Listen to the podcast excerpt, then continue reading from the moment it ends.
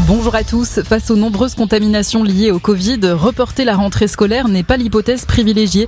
Déclaration du ministre de l'Éducation sur BFM TV. L'école, c'est la dernière chose à fermer, estime Jean-Michel Blanquer, alors que Valérie Pécresse, candidate les Républicains à la présidentielle, proposait, elle, de repousser la rentrée d'une semaine.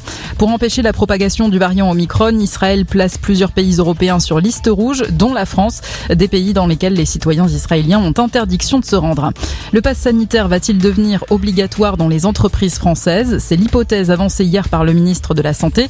L'élargissement du pass obligatoire à tous les salariés, alors qu'actuellement seuls certains secteurs sont concernés. L'idée sera discutée demain lors d'une réunion au ministère du Travail avec les partenaires sociaux.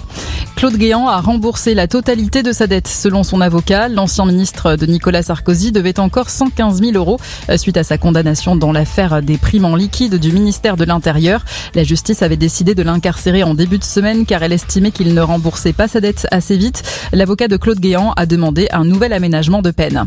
Simplifier le changement du nom de famille, c'est l'objectif d'une proposition de loi de la majorité.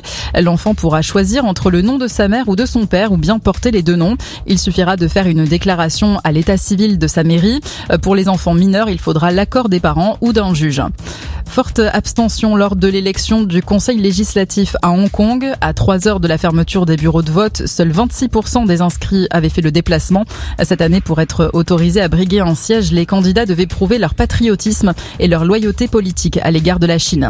Allez, le foot, suite et fin des 32e de finale de la Coupe de France et ce rêve pour les joueurs nordistes de l'entente Feni Aulnois qui évolue en National 3. Ils vont affronter ce soir les stars du PSG. Ce sera à 21h10. Et puis le français Emilien Jacquelin prend la tête de la Coupe du Monde de biathlon. Il vient de terminer premier de la Mastart du Grand Bornand. Bon après-midi à tous.